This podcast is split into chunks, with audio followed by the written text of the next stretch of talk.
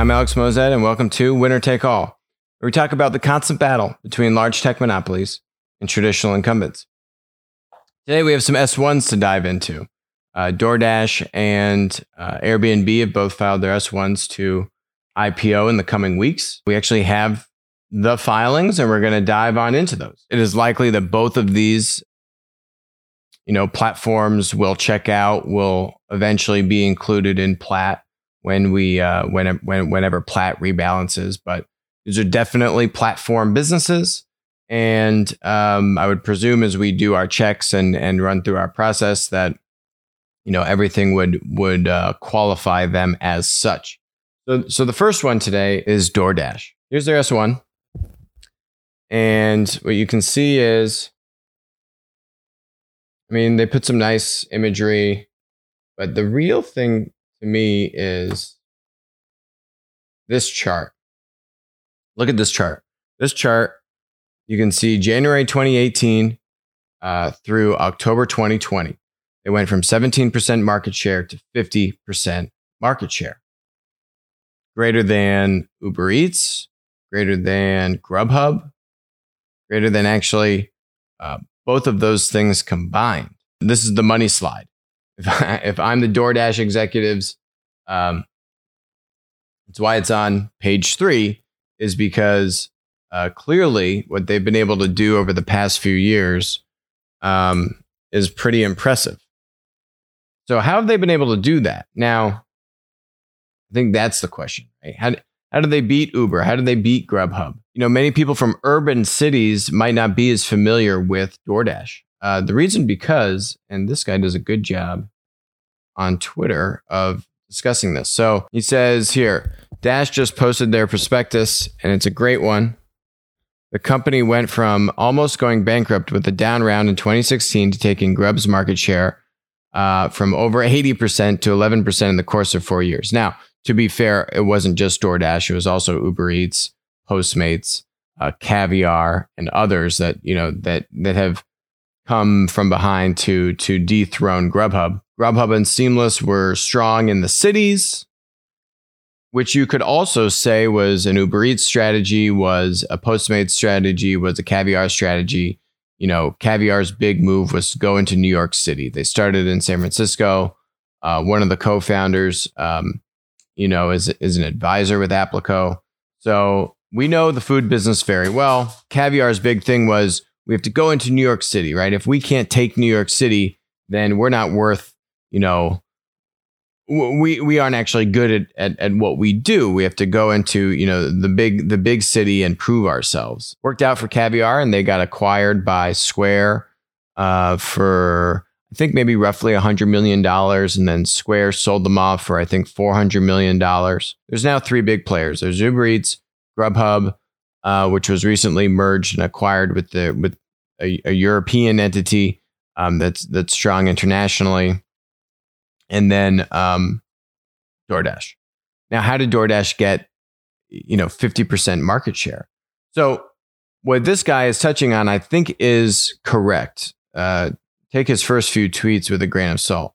But here, DoorDash's first insight was that if you could provide last mile logistics to restaurants, you could target a new set of restaurants and customer base in suburban and rural geographies.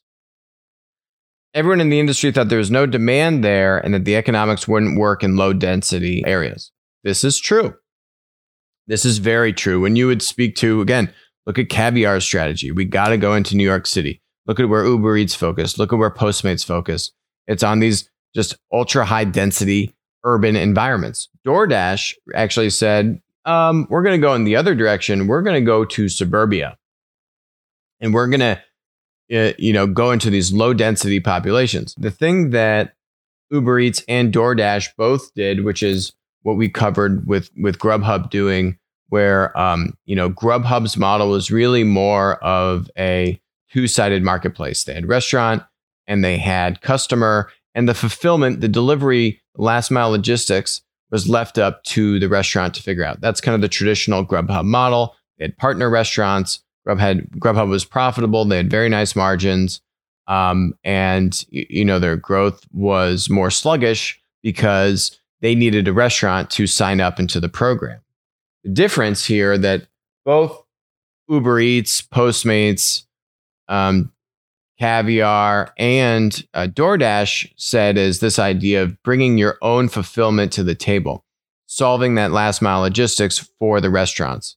Because what that lets you do is it lets you get supply from restaurants that might not want to join your platform, right? And so, first, they rolled out an over the top business where they added tens of thousands of restaurants without an official partnership. That's nothing new. That's nothing unique to DoorDash. We've seen all the you know, uh, new competitors to Grubhub take a, a, similar strategy. When Grubhub's CEO Matt Maloney, I want to say it must have been roughly a year ago now, maybe like October of 2019, on their Q3 earnings call, Matt Maloney announced that they're going to have, you know, that they need to compete against this three-sided model where where the marketplace is coordinating fulfillment in addition to um, just connecting restaurants and customers. And that is a much less profitable, if not unprofitable, business model. Um, but they had to do it because they were seeing, he was talking about their cohort analysis, right? They were looking at their retention of existing and new users, and their retention was getting was it was starting to get pretty leaky. It was because these three-sided delivery uh, platforms were able to get unique supply, bring that supply to the consumers, and the consumers wanted that unique supply. Grubhub wasn't able to stay competitive because they weren't able to uh, have parity on supply because they didn't have this kind of over the top delivery model and onboard all these restaurants that weren't weren't going to join Grubhub's kind of official partner program. Okay. So, but but really the story of DoorDash and these other platforms is, you know, you had Grub, Uber, again, all the all the typical players competing aggressively in the urban environments. The aggressors doing over the top delivery, three sided marketplace to go up against two sided marketplace, kind of slower growth Grubhub, but profitable. And what you saw was that the incumbent Grubhub lost market share pretty aggressively to the up and coming over the top three sided food delivery marketplaces uh, in urban environments but they all kind of neglected to a certain degree, you know, not totally neglected, but none of them, I guess, put the same level of emphasis on suburbia that DoorDash did. And I think that's the main takeaway. You say, how did DoorDash get 50% market share in roughly two and a half years uh, against, you know, Uber, platform conglomerate, Grubhub, public company, you know, uh, real serious competitors? They went to suburbia. They they they brought this over the top model to suburbia. As they started to do over the top, they they seeded the market, right? They got that initial supply. They got a lot of those unique restaurants that didn't, you know, they didn't want to figure out how to do last mile logistics in in a suburban environment.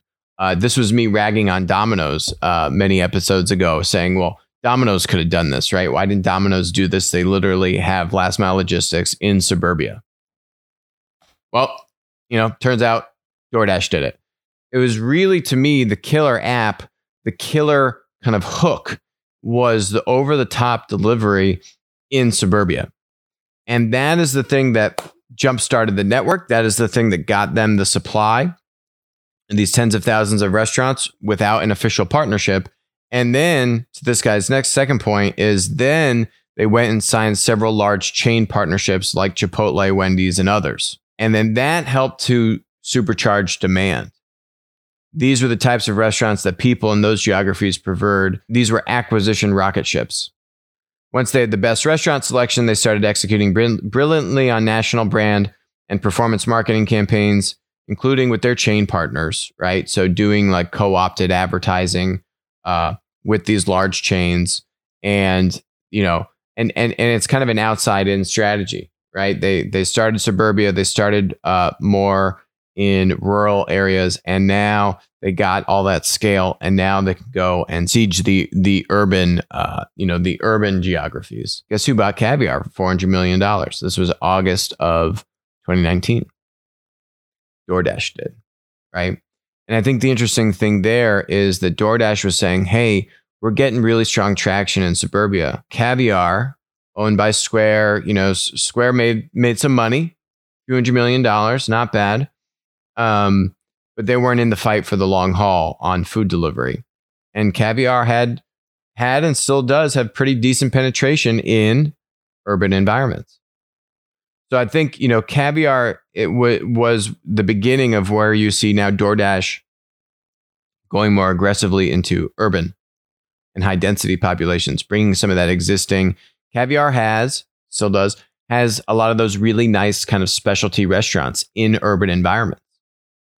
So you know, I really like how DoorDash has gone about this um, strategically. I just think, you know, it's very strong. I'm kind of a little surprised that the Grubhub folks, the Uber Eats folks, uh, let this go on so long unabated. I mean, Uber Eats, obviously, like McDonald's, I mean, they have been trying to do things more aggressively in suburbia, but this to me was a battle of uh, who wins suburbia, and DoorDash is winning that battle. Um, and I think, you know, what that means for me long term on DoorDash is I think it sets them up very nicely to really compete here and, and hold their own. We also had uh, our principal, Tri Tran, was uh, quoted in this Bloomberg article.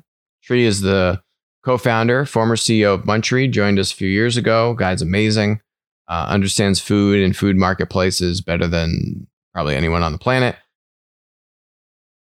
you know, so they picked Tri's mind here on, you know, uh, on on the COVID pandemic bump and you know what that means for um, for DoorDash. Will will that sustain itself?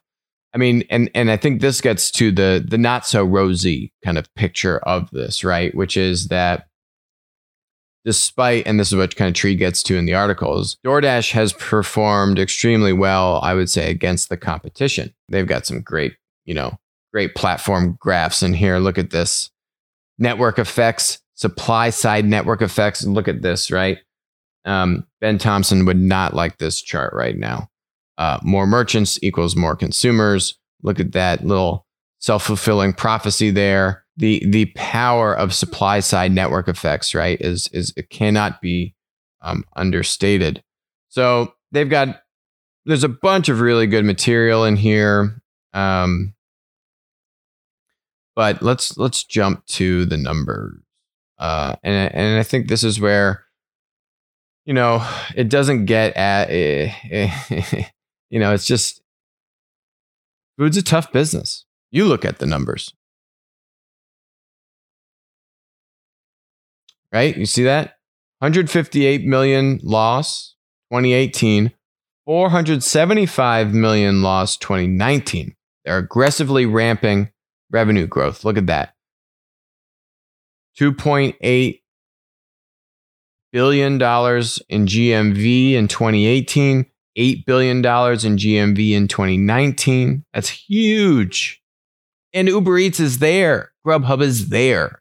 Despite all of that, they have insane GMV growth. But it costs them money. Contribution loss as a percentage of marketplace GMV. See, uh, they're saying that stays constant, but contribution contribution margin is going down. Contribution margin, you know, when you have these GMV numbers is a key key stat to look at, the economics in food are tough. They are now profitable, ninety five million dollars in profit, but, but look at this number. $16.5 billion in GMV in the first nine months of, of 2020. That's triple what they had in the first nine months of 2019. See, they go from a negative contribution margin in the in, from which was actually 32%. Mm, that's interesting. In the first nine months of 2019 to positive 23%. It takes huge scale for these businesses to be profitable. Clearly. And because of the COVID bump, and this is what Tri was getting at in that article, you see DoorDash just barely profitable with insane growth, right? Like more than uh, more than doubling their 2019 GMV in just the first nine months of this year. Why? Because of COVID. So, you know, the question is how long are you, are you going to have that level of a just that increase, that huge demand increase you know, how long is that going to stick around for? Uh, that's one solving function. And then, you know, are you going to be able to keep as strong of a of a you know of a of a dominant position in suburbia while also penetrating into urban, more dense environments? I mean, that really is the question here for DoorDash. We will see where they price this.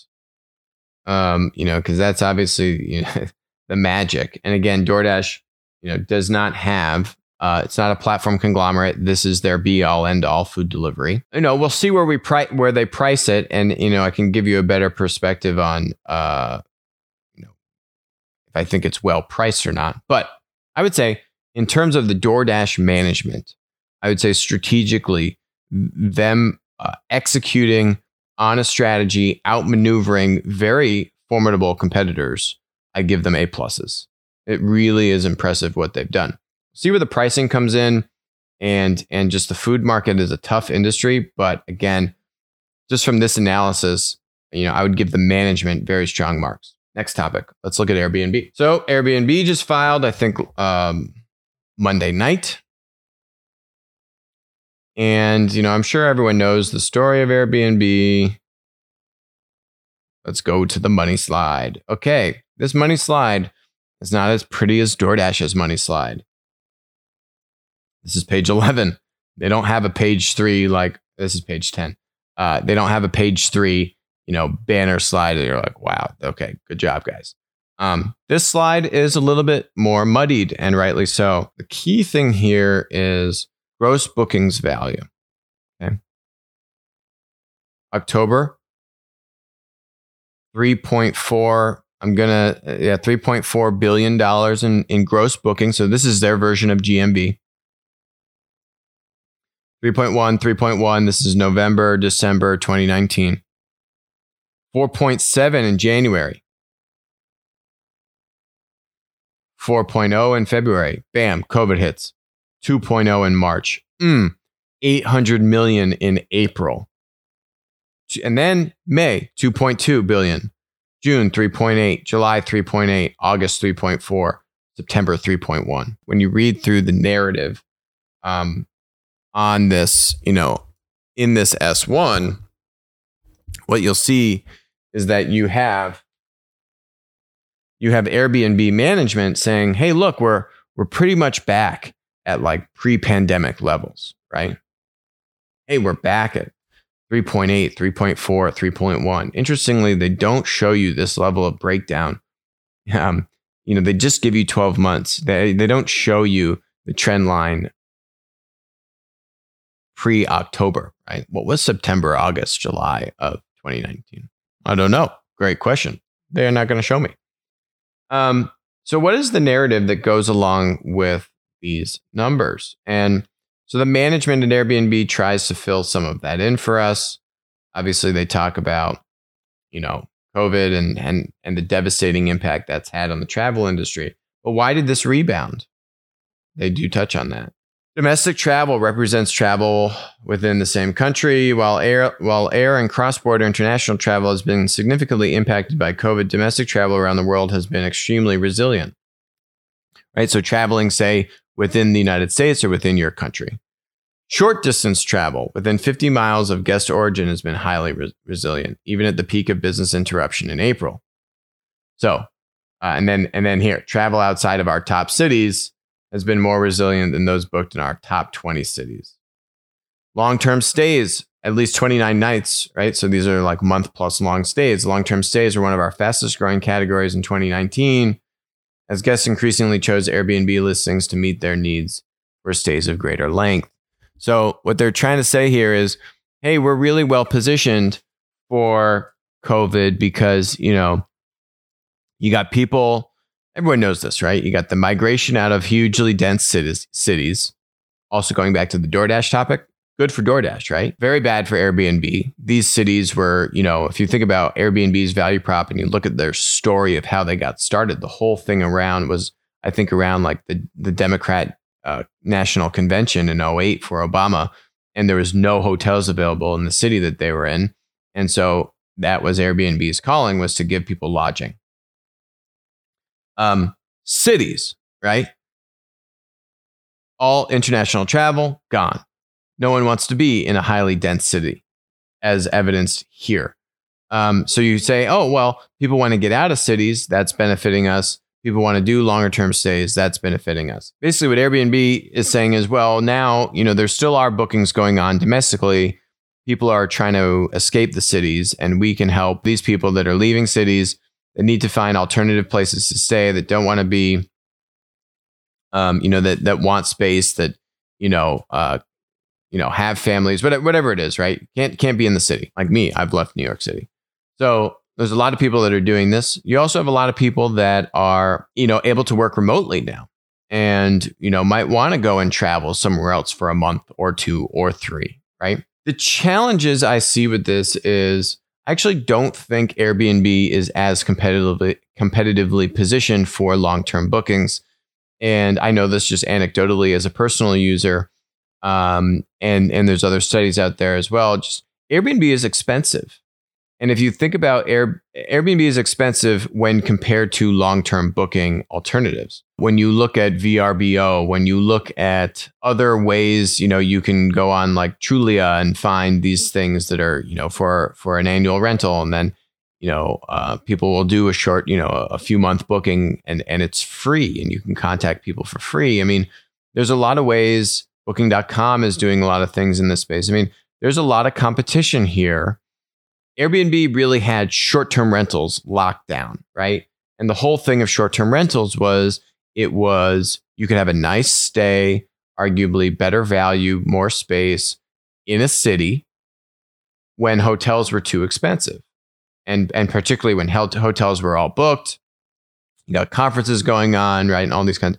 And then you had all these other expansions of the business. But, but that really was the main driver of the business model short term rentals. That whole business just got nuked. And you know now they're trying to pivot the story, which makes sense. I mean, you got to do it. Uh, you can't go public on a you know uh, on the positioning of short term rentals. That's not going to work. I think the question is, well, again, are they are they well positioned to compete on that? I I don't think so. I think their fees are very high. The fees need to come down. The margins are lower. And why that's a problem is this Airbnb's money slide. Yikes. 2017, losing $70 uh, 2018, $16 million. You say, oh, well, that's not that bad. Right? 2019, $675 million. I mean, what are they doing? What are they doing in 2019? I mean, they're just. Uh, I, I know what they're doing. They're actually lighting money on fire. $675 million from basically $17 million the year before. And their GMV basically grew, or their revenue, not even GMV, their revenue uh, grew at almost the same rate that it did the prior year from 2017 to 2018 versus 20 uh, 18 to 2019. And you, you see it, they added $500 million in their sales and marketing.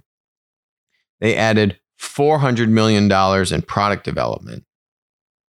And you compare that to the increase from 2017 to 2018, right? They added $250 million in sales and marketing.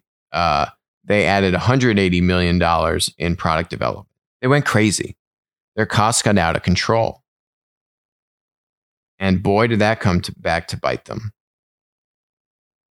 And then you look at the layoffs that Airbnb did, you know, haphazardly. I think they were late to do the layoffs. I don't think they cut deep enough. It's unnecessary. You don't you don't need to add 500 million dollars in sales and marketing to grow. I mean, if that's really what you need to do, 500 million dollars in sales and marketing to add 1.15 billion dollars in revenue. Uh, that's a horrible ROI, like abysmal. You know what I think it is? I think it's bad management. It is. It's bad management. Um, look at DoorDash, right? Look at DoorDash versus Airbnb. DoorDash was able to come from a minority behind position by market share and beat all all the dominant uh, platform players. Uber Eats, and Grubhub. Airbnb, Airbnb got out of control. It, it, it's it's bad management. We've talked on the show. Airbnb could have, should have gone public long before COVID. Their employees wanted them to do it. Their advisors wanted them to do it. There's countless stories about, you know, saying, hey, we should go public. Look at our growth, right? No. Instead, Airbnb decided to go and spend like $700 million on, uh, or uh, no, what was it? The $500 million increase in sales and marketing and a $400 million increase in product development to add $1.15 million in revenue. I mean, what were you guys going to do? You don't even have another business model. You have experiences. Experiences is not really working out that hot. And now your core business model just got nuked. So here's another thing. The play here for Airbnb is to say, hey, you know, we're aggressively going into the hotel industry. They barely penetrated the hotel industry. They bought Hotel Tonight. Haven't really heard much else that they've done with it. You've now seen some of the incumbent hotels try to launch either their own experience uh, marketplaces, launch their own, um, you know, short-term rental uh, you know, user generated kind of stay type model, Airbnb type model, alternatives. So you've seen the hotels, you know, try to innovate in this space, but could Airbnb go and and and create a hotel marketplace uh, to you know to to get boutique and independent uh, hoteliers, which is a lot of what Hotel Tonight is. You know, how is that being integrated into Airbnb? How are you really you know, spanning out into a new business model. It's actually been around since 2008. Yeah, I guess that makes sense. The the DNC. And DoorDash was founded in 2013. Again, you look at just the cycles here. That transition to platform conglomerate, I think, is so important in just the life cycle of, of these of these platform entities. Um, where you've seen right Uber go from ride sharing into Uber Eats. Now, Freight and some others, they might sell off Freight. We'll see. DoorDash, 2013, seven years. They have one platform business, food delivery. We'll see. Can they, you know, can the management, right? Do you have the right management in place who can understand where to tack, um, where you can bolt on or, you know, expand into another platform model that's complementary to your existing model? I mean, you got to give Travis credit for that uh, at Uber you know, to to seed Uber Eats. It really wasn't Dara didn't didn't start Uber Eats. Dara has helped to consolidate and and and obviously push Uber Eats. He's a smart guy who knows how to run and scale uh, platform businesses. But you know, I, I from a, from a management evaluation of Airbnb, I don't give them very high marks. Right? Where are you expanding into new platform opportunities? You've been around for 12 years. You just spent $400 million in 2019 on additional product development resources, $500 million on additional sales and marketing resources, right? What are you doing with that money? Are you are you rolling out new business models that are going to have insane growth, like an Uber Eats t- uh, type of uh, expansion, um, or you know, uh, YouTube, uh, your your your your Google's YouTube? Um, I'm not seeing it, and you know, and, and it's certainly not talked about in the S1. Meanwhile, you're you're now going from basically barely break even, pretty much call it break even 2018 to losing 600 plus million dollars in 2019. Why did you do that? Why did you have to do that? I don't think you had to do that. So why did you do that? And I don't see the ROI for that. And to me, that means management probably, you know, they they need. I think they need different management. Um, why is management doing that? It just seems irresponsible. And I don't understand what they got for it. It's a pretty big bet. Uh, I mean, not pretty, it's pretty massive bet. Um, where's the board? You know, why did the board approve that? Uh, I just have a lot more questions and, and hesitations about what Airbnb is doing. I'm not even talking about like what they've done during COVID, which I think, as I've said, they're less well positioned to compete against a booking, a VRBO, and Expedia in long term stays, which is clearly a huge priority for them now. Um, so I think they're less well positioned in the core business. And then just the management's ability to operate and invest and and and be good managers. Uh, I don't know. I got a lot of questions. This S1 does not make me um, rushing to the gate to say, yeah, let's let's put money into this. Um, some serious questions here that that that I, you know, in my opinion, really need to be answered and, and delved into much more. We'll see if we actually get those answers, um, or if they just kind of get whitewashed over because they're Airbnb. Anyway, um, we are waiting to get more information on Roblox. Roblox should be filing its S1. Roblox is basically the um, Ready Player One video game platform. It's it's a metaverse. It is video games within video games. It, it allows creators to create your own worlds, and you have one character that can go in and out of all these different worlds. You have economies in these different worlds. The company is on fire, has meteoric growth. Um, we've covered it multiple times on the show. They're about to file their S1. Uh, I'm really excited about this company. I'm really excited to dig in more to this company when when we get that earnings release. We'll keep you posted. Um, but I think just that that metaverse vision is very strong. Another big competitor in this space is Minecraft. Um, Minecraft has been around for many years. Microsoft bought it for a few billion dollars. Uh, when I look at the two, we're going to do a deeper analysis, but just just from as a player, Roblox just seems much more interesting um, visually, just from a game mechanic standpoint. Uh, than I think what my, Minecraft is kind of like the same thing from 20 years ago, but now it's like running on an Xbox. Um, so that's not totally fair, but still, a lot of that is still very true. Anyway, uh, more to come on Roblox. That that S1 filing should be coming soon. Okay, last topic. Um, there's a lot in the news about what is this thing called Smartmatic? I think I do a very good job. I'll give myself some kudos here for for keeping the show uh, nonpartisan. You know, I think it's very easy for a lot of these um, kind of commentary shows, news shows, uh, especially if you're commenting on tech or these things, right? To to get political. Um, I'd say I do a very good job of not getting political. Now, the reason why I'm covering this is because you know Smartmatic has come up in the news uh, recently but no one really knows what Smartmatic is. So eh, we're going to take a look at what is Smartmatic, Smartmatic.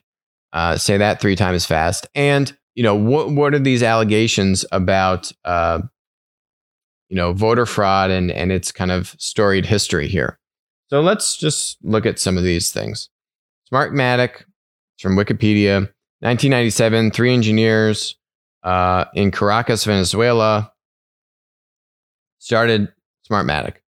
Uh, started in April 11th, 2000. Here's the elections that it's been used in uh, Africa, in Uganda, Zambia, Sierra Leone, Armenia, Belgium, Brazil, Estonia, Philippines, um, Singapore, the U.S. in, in the Utah in Utah, Los Angeles County, and Venezuela. I think is where they got you know infamous here. The question is a lot of, you know, smart, is Smartmatic operating in the United States? There's, you know, this article here from the Washington Post, Giuliani's, Giuliani's fantasy parade of false voter fraud claims, you know, where they're saying that Smart, Smartmatic uh, doesn't operate in the United States or, you know, it's not really relevant. Sequoia is the key thing to look at when it comes to this Smartmatic conversation. Smartmatic in 2005 bought Sequoia Voting Systems, which had contracts in 17 states, but it sold Sequoia in 2007 after an investigation was launched by the Committee on Foreign Investment. That's the CFIUS. We talk about CFIUS uh, all the time. And then Dominion eventually pers- purchased assets of Sequoia in 2010. Dominion and ES&S are two of the top voting system companies uh, in in the US. I've reached out to both of their CEOs to come on the show. They have not wanted to. A lot of people are saying, hey, Smartmatic has been used in foreign elections. Um, I don't know by who, but to influence the uh, the, the voting in those uh, in those countries. The interesting thing to me is take Smart Smartmatic out of the equation. I'm the CIA. I'm the CIA. I'm absolutely, I'm absolute, I absolutely have a tool, whether it's Smartmatic or another tool. I absolutely have a tool to influence uh, elections in other countries. I mean, that's literally the purview of the CIA. Like that's partially why I um, exist. I went back and I was, you know, looking around, and here's this article written by this lady, Jennifer Cohn, attorney and an election integrity advocate. I don't know exactly where she stands, but I, I, I actually think, you know, if you read through the whole article, um, she is not coming at this from a from a pro conservative perspective. This article is from January of 2018. That's why I put a lot of faith in this article versus um, a lot of the other things that are on the internet. And here's the interesting thing what she says is Sequoia was acquired by Dominion Voting Systems in 2010 and and and Smartmatic. And so she's what she starts to go into is the relationship between Sequoia and Smartmatic. She talks about these CIA agents in here who are saying that um, the election was rigged for Chavez and uh, using this software. Um, not saying if the CIA was involved, but the CIA is saying, hey, this happened. The concerns over Smartmatic's acquisition of Sequoia triggered an investigation in the US. That's back in 2006. One of those states was New York in 2008, revealed it had found problems with 50% uh, of, of these ImageCast optical scan machines that Sequoia's Voting Systems has delivered to the state so far. In 2010, a Canadian company called Dominion Voting bought Sequoia and some of the assets of another major player. I discuss both Smartmatic and Dominion, a privately held company, in further detail later in this article. What I can surmise from this is that there is voting software on these machines. Some of that voting software is built by the, the, the machine manufacturer, and some of that software is provided by other third parties, companies like Smart Smartmatic. Uh, there's some kind of coupling of Smartmatic with Sequoia, and then Smartmatic apparently got out of it. And then um, Dominion came in and took it over. And, you know, I think that's where all of this gets kind of intermingled. It's a very cobbled web. But if we take a step back and think, can voting software be uh, hacked and corrupted? Uh, take out whether it's in the United States or not.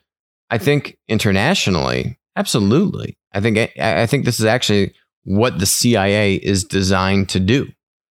Um, and if you look at the the countries that Smartmatic operates in internationally, uh, I mean, those countries seem like great targets for the CIA to go after. Um, I mean, it's literally the purpose of the CIA, right? To kind of have our soft power tinker in elections. I mean, it, it, it it's literally out of a spy novel, which is based in truth, because I mean, this is what the CIA does.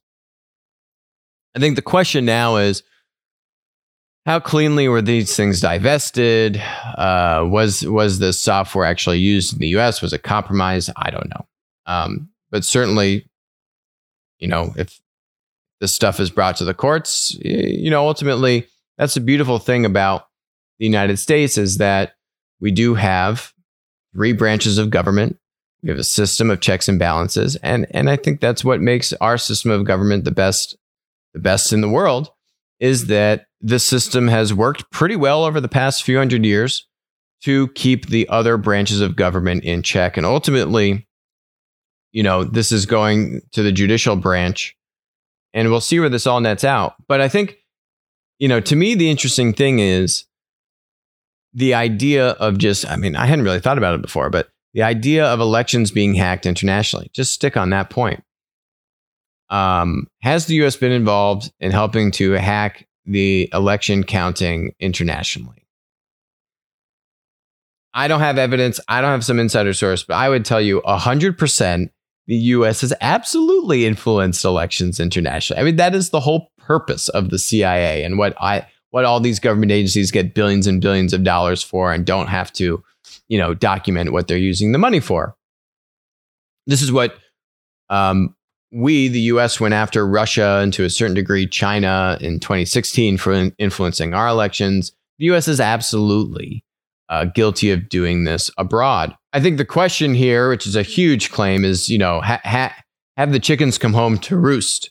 Have the transgressions that we have brought um, abroad to kind of get our will and in, in, in influence our will abroad, you know, have these same tools um, actually been used back in the United States against us through some, you know, interesting cobweb of what company owned this and what software was commingled into that. And fortunately, we have a court system here, which which if the evidence is presented, we'll be able to look at the evidence and and decide um, if that is actually the case or not. Right? You got to have proof, and you got to you got to show these things. But I think I think the the damning or the really powerful takeaway for me is when you look at the role of technology. We've talked a, a lot about like platform monopolies um, from the CCP, right, and how the CCP can use these Chinese tech monopolies to uh, influence you know influence how people behave in China and and now in certain degrees outside of China, right? They can they can use these platforms to help uh, impose their will abroad. Voting software, you know, if you have platform tech monopolies that have huge power, you got to put voting software right up there on the list of saying, you know, if what is the role of government and and and how neutral is the voting software because if the voting software is influenced or biased or you know in cahoots with the government um, and that's kind of where smartmatic really i think had its name tarnished with venezuela um, and that's where the cia agents were saying it was used to to influence these elections in venezuela that's not good then then you shouldn't be using that software just like you know um, people in the united states shouldn't want to be using uh, chinese platform monopolies to manage their money or or you know have their communications or you know see their location and all these kinds of things. So um, it goes all in the same bucket, in my opinion. Um, it's something that I guess hasn't really been a topic of discussion in the United States, right? Voting software, who owns it, where does it come from, what are the affiliations, and all that kind of stuff. But I guess it will now. Here's the last thing that to me I thought was was interesting, and this is just off of the Wikipedia um, here. So you got this guy, Peter uh, Neffing, Neffenger, who's the chairman of the Smartmatic system. This guy, also on Wikipedia, was in the U.S. Coast Guard. I thought this was like a you know started by Venezuelans and was influencing the Venezuelan election. Interesting. You got this guy um, here, and this to me is the part that would seem fishy to me. So, why is this guy being named to the Joe Biden presidential transition uh, agency review team to support transition efforts related to the Department of Homeland Security? When right below that, He's the chairman of the board of directors of Smartmatic, a multinational company that specializes in building and implementing electronic voting systems, which have been, I think, pretty much proved to account for fraud, at least internationally. Not saying here in the US, but at least internationally, it's pretty much proven. It's on Wikipedia. Wikipedia does not prove things. But if you look at the other articles I was referencing, other testimony, you know, things going on in Venezuela, that's what is, that's why the U.S. kicked Smartmatic out, uh, you know, ten years ago, right? Was for those allegations. So it just seems odd to me. Why do you have these two things commingled? You know, if if if the Biden team wants to obviously diffuse any allegations of you know voter wrongdoing, I to me this is just a bad decision on optics. Um, we'll see. Ultimately, it's something that's going to have to go to the courts to see where this thing nets out from, from a voter fraud standpoint. But just from the optics of it, seems like an ill-advised uh, appointment to make. Um, very much so, too close to home. I wouldn't be surprised if they, you know, actually got Peter off of the transition team. Now that I think this stuff coming to light just doesn't look good. Um, but we'll see. Anyway, voting systems abroad and and influencing elections. I mean, yeah, it's a CIA novel, uh, but that's what the CIA does. So hopefully, this has not come back into the U.S. We'll see. It's up to the courts, but certainly abroad, the U.S. does this, and I'm sure many large defense spy agencies uh, are doing similar things. Right? This is this is kind of the art of of spy war. But uh, yeah, kind of an interesting thought. Anyway, that's that's where we'll leave it today on Winner Take All. Thanks for joining us. Talk to you later.